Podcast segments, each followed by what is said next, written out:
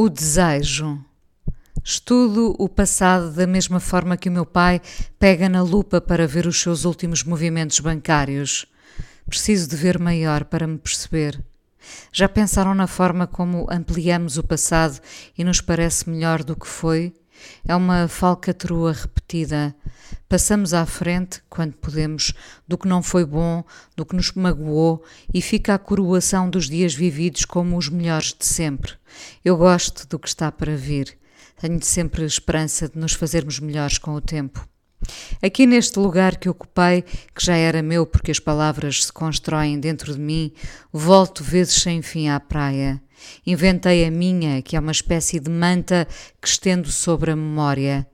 Quando há dias me perguntaram que verão era o meu, respondi aquele dos três meses, um verão contínuo que dura até hoje, sempre o mesmo.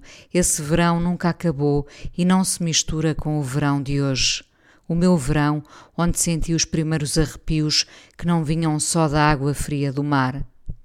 Houve um ano em que fui levada para o Algarve. Estranhei-me fora da praia que não reconhecia. Lembram-se da primeira vez em que foram fazer praia longe de casa? Queríamos o sol e desejávamos viver qualquer coisa mais. No fundo, sair do nosso território obriga-nos a projetar outros. Eu não escapei à fantasia. Era depois de chegarmos da praia e da digestão obrigatória dos banhos que me punha à varanda a ouvir a rádio e na rádio, esse aparelho de onde saíam vozes, músicas e sensações até aí desconhecidas, eu ouvia aquilo que fazia o meu coração bater mais depressa, mais depressa do que a temperatura que fazia o meu cabelo secar. A varanda de uma cidade que desconheço fez-me sentir pela primeira vez um sentimento ainda sem contorno a que chamo agora desejo. Precisei da lupa para perceber que era o desejo a vir ter comigo debruçada na varanda, com o cabelo escorrido e puxado para trás, ouvia a canção que a rádio fazia crescer. Era o Private Dancer de Tina Turner. Eu devia ter 13 anos, sabia muito pouco do que ali se cantava e, em boa verdade, o que se dizia contava muito pouco para mim, que não tinha vivido nada.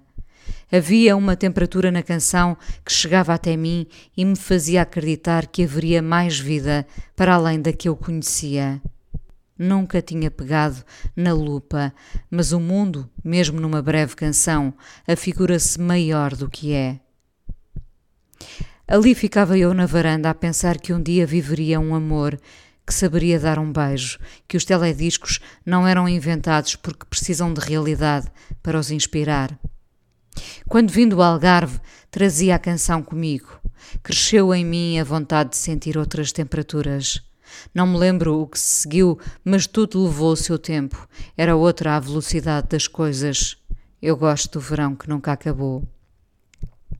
É possível que aos miúdos que têm agora a idade que já não pertence lhes interesse pouco a palavra desejo.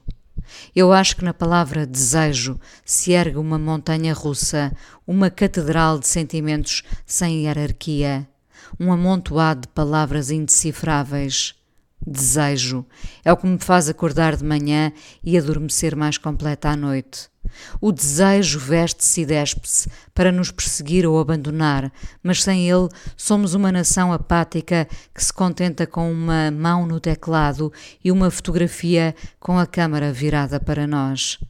Já poucos de nós dizem desejar algo, nós queremos ter. Os mais novos vão conseguir. O desejo encerra em si a fantasia que esta vida real já não comporta.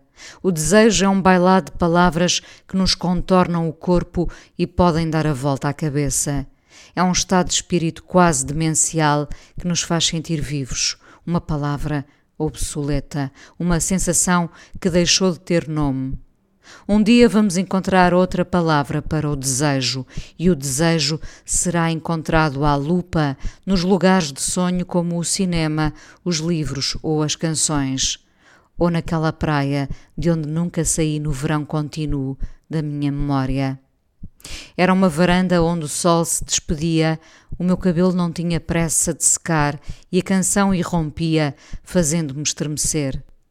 Todos nós queremos essa dança privada, cujo primeiro par se chama desejo.